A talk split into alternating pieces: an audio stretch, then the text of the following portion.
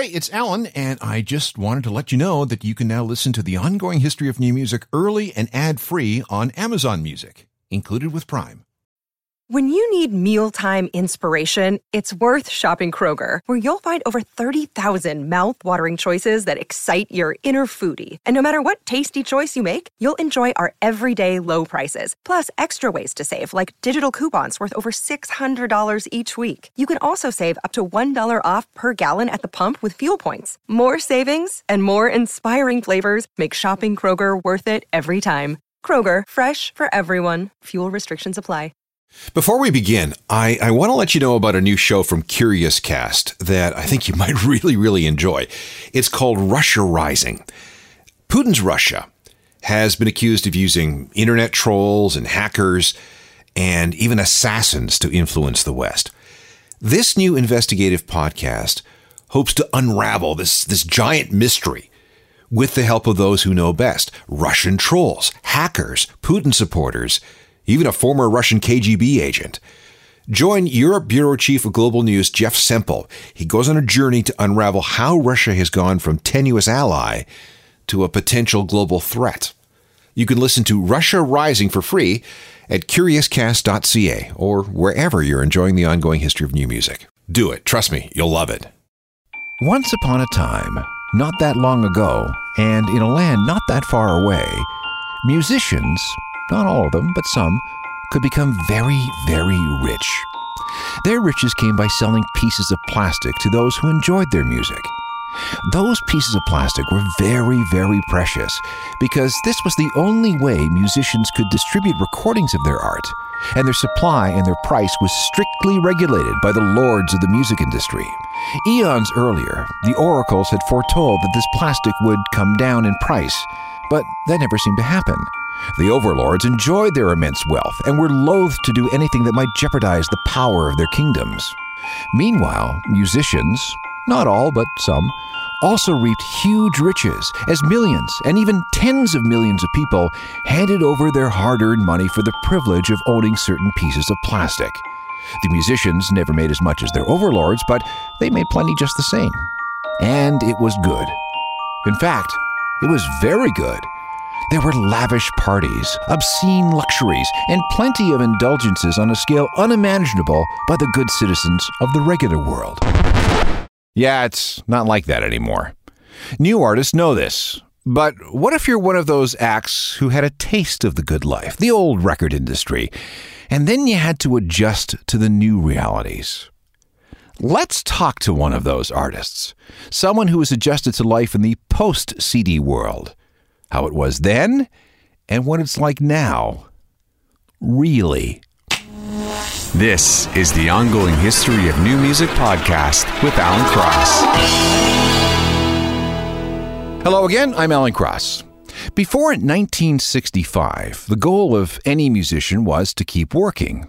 That usually meant playing a lot of gigs. And if you sold some records, fine, that was good too. But with the rise of the album, and with high margin LPs eclipsing that of rock and roll's preferred format, the 45 RPM record, it soon became possible to become very, very rich from the sales of recordings. Music fans used to stay in line all night to be among the first to buy a certain artist's album. Record stores used to hand out shopping baskets at the door so people could carry all their purchases to the cash. And once upon a time, a mega act could sell 2 million copies of a single album in just one week.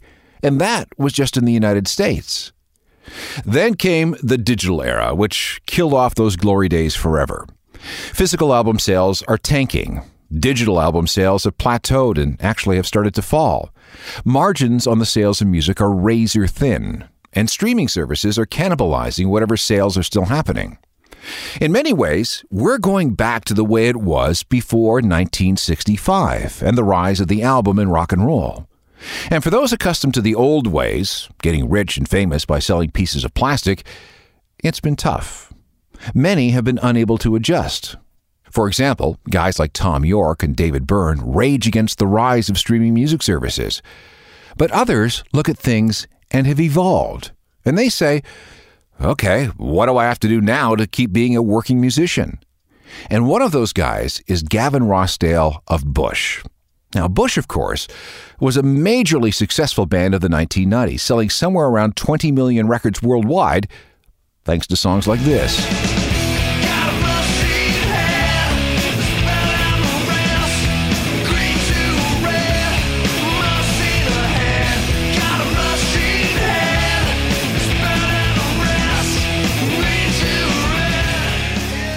That's Bush and Machine Head from 16 Stone, an album released on December 6, 1994.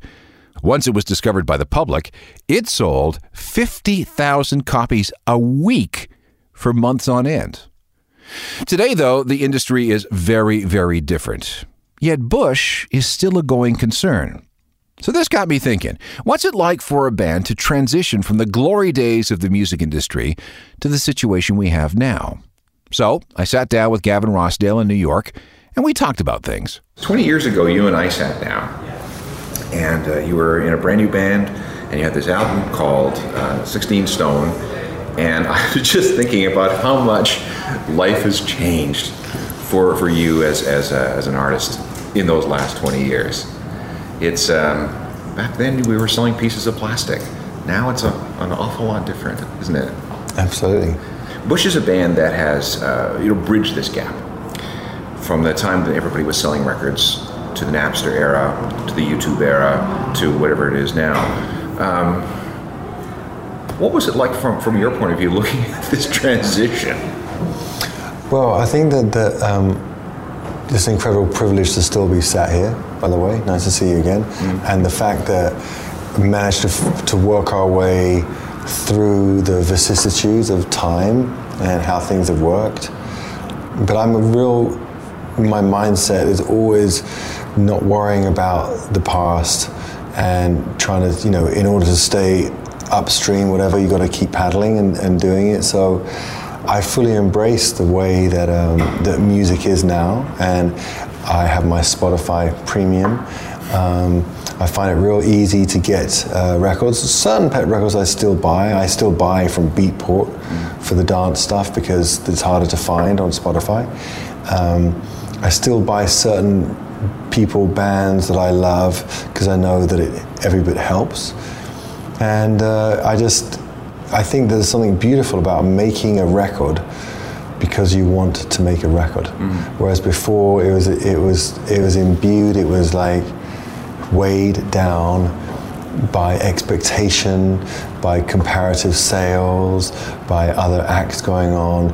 And now there's something pure and beautiful about the fact that we accept that none of us are going to sell records. Mm. Obviously, it's a, it's a, you know, people look at YouTube views, um, Pandora plays, whatever it is, all these different uh, services. Um, but in a way, it, it, I feel good about the fact that you know I worked really hard on Man on the Run, this record that we have now, and it's a, it's, a, it's an incredibly uh, magical thing to make something for the sake of making it. Here's the first single from Bush's 2014 album Man on the Run. It's called The Only Way Out.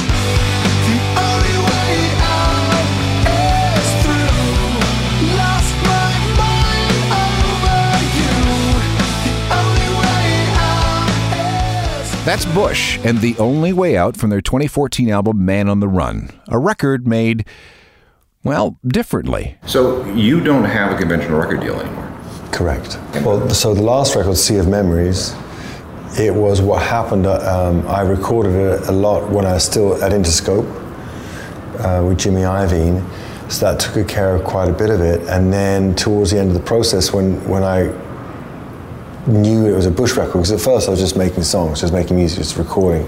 And I've been trying to get Bush together for a while. I, before my solo career, I was trying to do that. Didn't want to do a solo record, I just wanted to be in my band.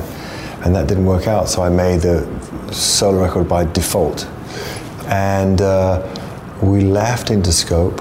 I had a conversation with Jimmy, and I wanted to leave before I was tapped on the shoulder in whatever. And um, I so, so basically, I funded it myself. Um, outside of, they were very generous with me and gave me the recordings that I'd, I'd, I'd done. But in terms of then setting it up, in terms of doing stuff, we had a few distribution deals that helped uh, bits and pieces here and there, paid for gas every now and again.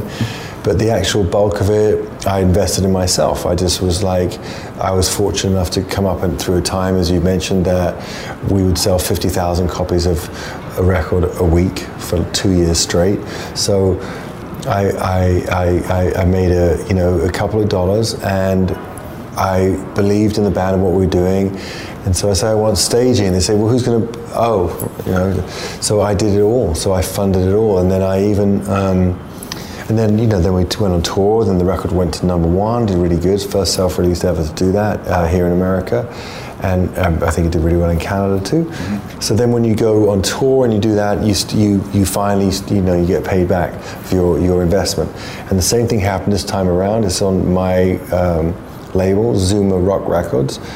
Um, That's your personal label? Yes, my personal label. And then um, uh, what happened is that my one of my managers, I have loads of managers, Irving Azoff, Lenny Beer, and Brian Tomasini, my three triumvirate. And those guys, uh, Lenny went off, I think, with Irving and got began talking to Red about distribution. And then they heard the record, and so they want to do more than distribution and get you know and go further into it. So they took it over for me, and, and it ended up. So I ended up sort of getting taken care of before it came out. So it's just, again, it's like a labor of love. You just do it because I have nothing else that I want to do, nothing else that I, I can do. And no uh, portable skills. No.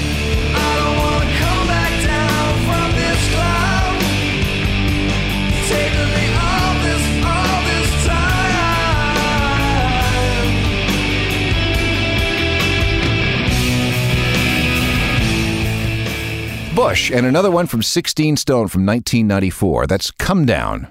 More from Gavin Rossdale and what it's like to transition from an old school rock star into a do it yourself indie musician when we come back.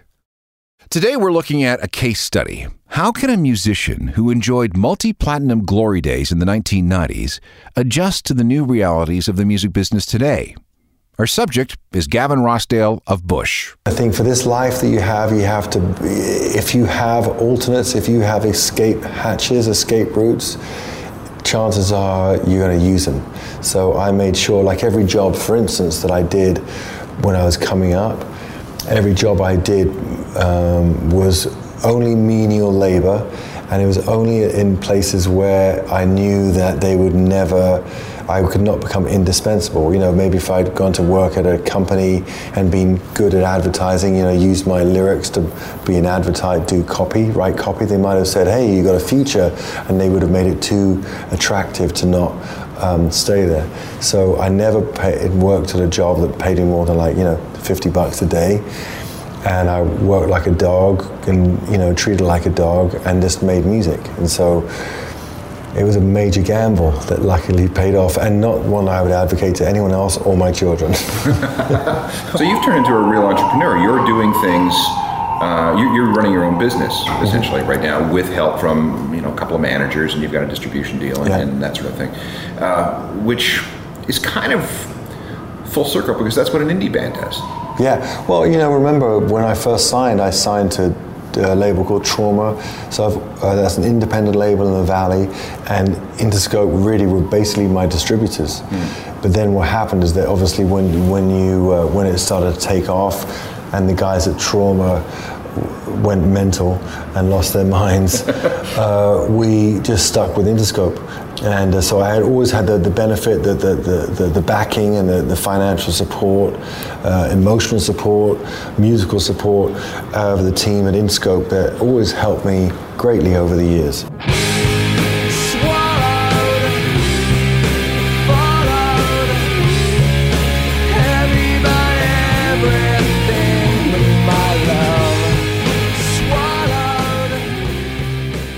Bush and Swallowed from 1996's Razorblade suitcase.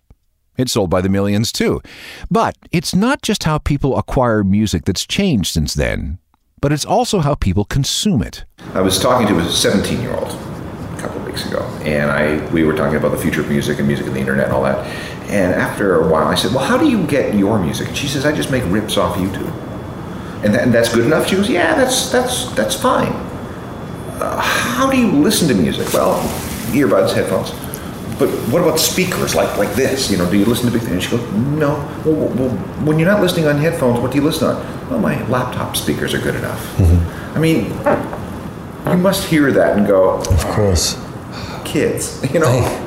Well, yes and no. You know, everyone, I live on my laptop. I go in a hotel room uh, regularly, uh, and I used to when I when we last met. The first thing you do when you go into a room so you don't feel lonely, switch on the TV. Mm-hmm. I haven't switched on a TV in a hotel room in I don't know two three years because everything I have is on my laptop. Everything I need is on my laptop.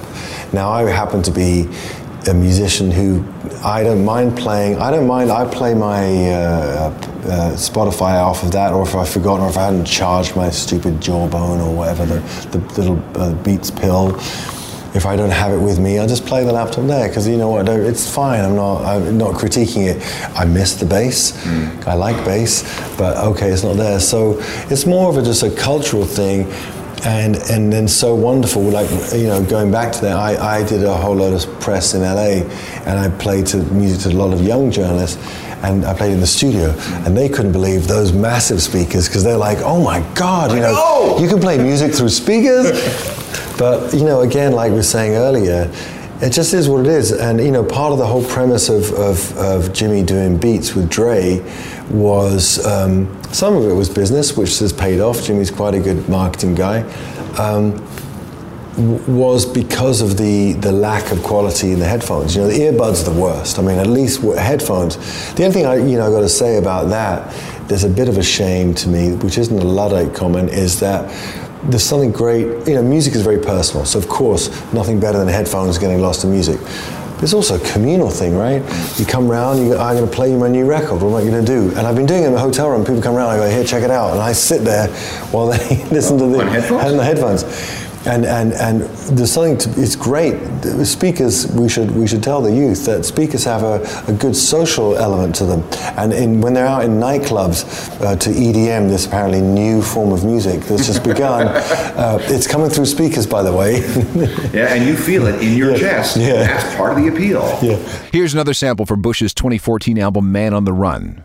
This is how things begin. It's called Just Like My Other Sins.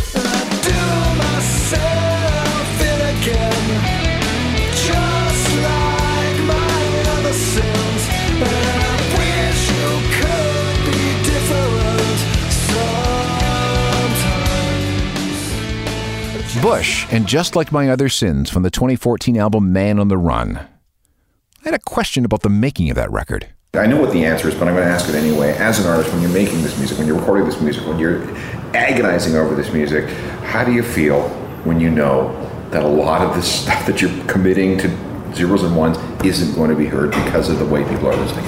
It's exactly the same as, you know, how are you upset people don't buy music in any way, you know, in any way they did before. It's just it just is how it is and it's just it's, it's just it's just futile to um, to, to be overly concerned with it. I'm safe, I'm comfortable in the knowledge that someone, you, are going to play it on the speakers and you're going to go, I love the effort that's put into this, I can hear the guitars. So it's not not going to happen, it just doesn't happen as much as it should.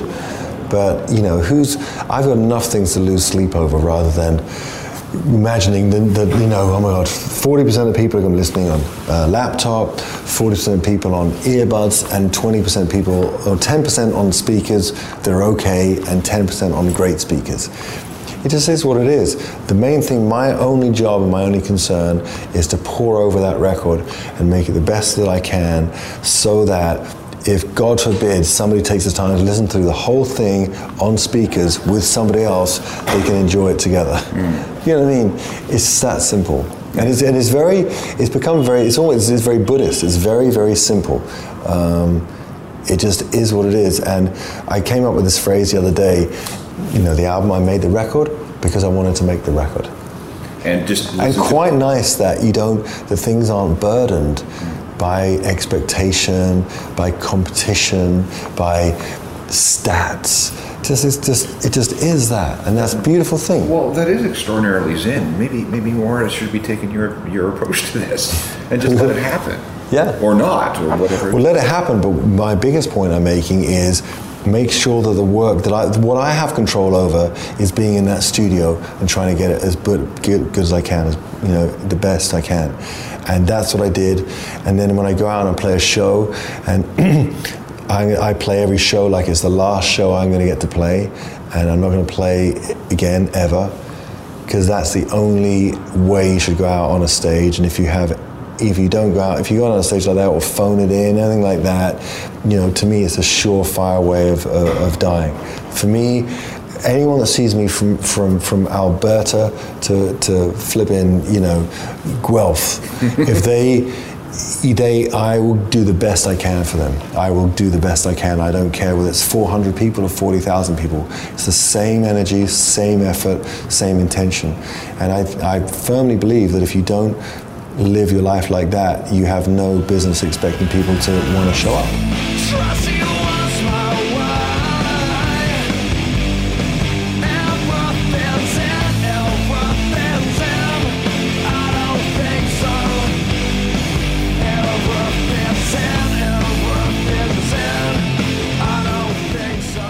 It sounds like you've, you've completely embraced the post CD world. Mm-hmm. So it's it is all about YouTube views. It's all about the numbers of streams on Yep. Spotify and Pandora. Yep. It's uh, about getting music out there as a calling card and then following it up with live performances. Because in a way, if you're a live band, I mean, luckily for us, that's always been quite a mainstay. Obviously, it was incredible to have that opportunity to, to make that kind of um, uh, money.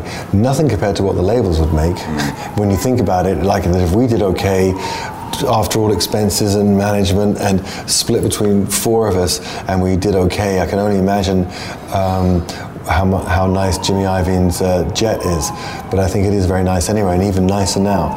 Um, but that's the way it He's goes. got, a, he's got a good run lately, I understand. Had a good run. He's a smart man. But it's, that's how it goes, and that's how the industry was uh, built upon the uh, sort of massacre of the artists and the profit of the of the labels. This program is all about how an artist has to change everything if they hope to survive as an artist in the post CD world. And the subject is Gavin Rossdale and Bush. Here's more from our talk on the subject in New York, specifically why Bush went the crowdfunding route. Some people may find it a little bit odd that uh, a band that has had such a track record has gone the patron route. But it's not about financing the album, it's about enhancing the fan experience, right? Yeah, and also the the world is so fragmented that what you're trying to do is just tap into these, all these different areas for so people know that it's out there and people know that it's coming. I mean, Pledge Music is, is an incredible company that's solely set up to uh, create excitement and anticipation that we used to get. Um, when there was, you know, incredible, you know, these two what I mean, I mean, I'm going to talk about America. I know that in Canada we did so great, and many more stations than there are now.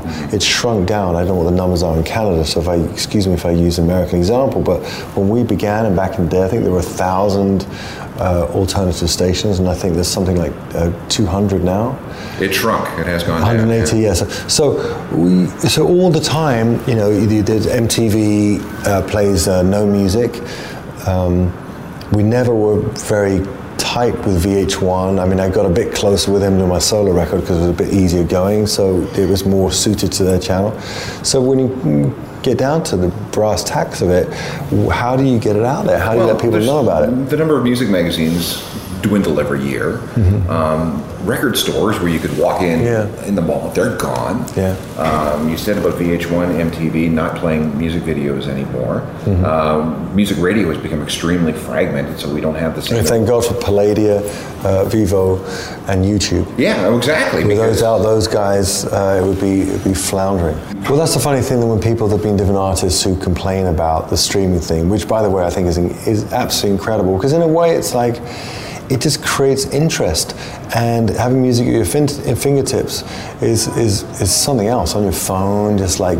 Bang! You find you want to reference a song. I think it's so exciting, and uh, it's funny because I have a a, f- a guy that, that, that helps me uh, run my house in London, and uh, I was saying, "Isn't Uber the greatest thing?" Because I love going by Uber. He said, "No, it's terrible. He's, you know, the cab drivers are up in arms." And I was like, "Whoa, whoa, whoa." When did we sit down and have the tear-jerking conversation about music? And you know, me, what am I supposed to do? You know, I'm, I'm all about just things moving forward, and you know, with with technology and with the internet, there's so many great things from it that um, I think that it's it, it's amazing. And, and and the pledge music thing is uh, is just another way, a smart way of just involving people. People want to get involved.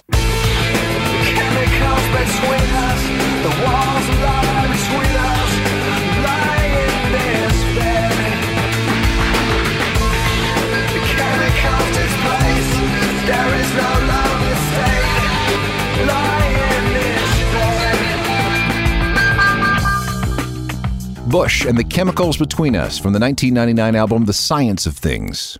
It came out in October of that year, which was about four months after this thing called Napster hit the interwebs. And we all know what happened after that. So back to 2014. What else is Gavin Rossdale doing to adapt to today's music business environment? And what advice does he have for everyone who wants to be an artist? One last question. You're a mentor on The Voice. What does that mean? Um, it, it means an incredibly gracious platform with which to announce that I have a new record. For you know, you know, without doubt, you know, and it's an obvious point, but I'm very grateful to be given the chance to be on there. Um, when you sat in the room with those kids coming in, up and coming singers, you're struck by how much it matters to them, how much hard work they put into their singing, what they've gone through, the sacrifices they've made. Clearly not on a pub club circuit like we did back in the day, but certainly in a way of like being disciplined about how to sing because they all sing really good.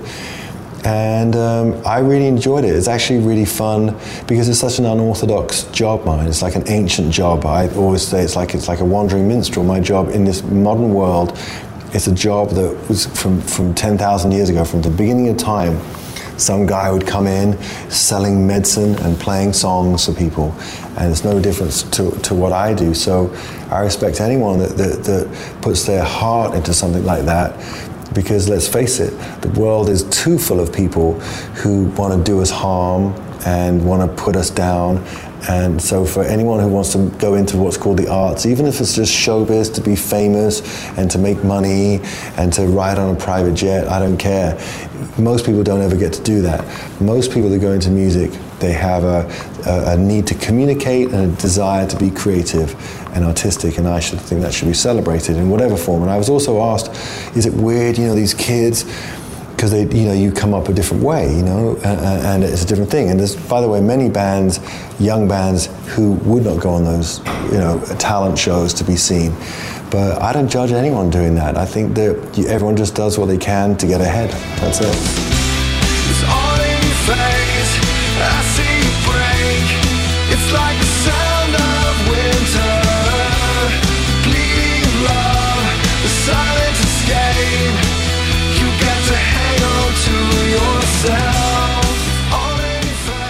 Should you want more to me, that's that's great. I can help. I have a website called a journal of musical things.com that's updated every single day with music news and music recommendations, along with all kinds of audio and video. It's a pretty cool site, if I do say so myself.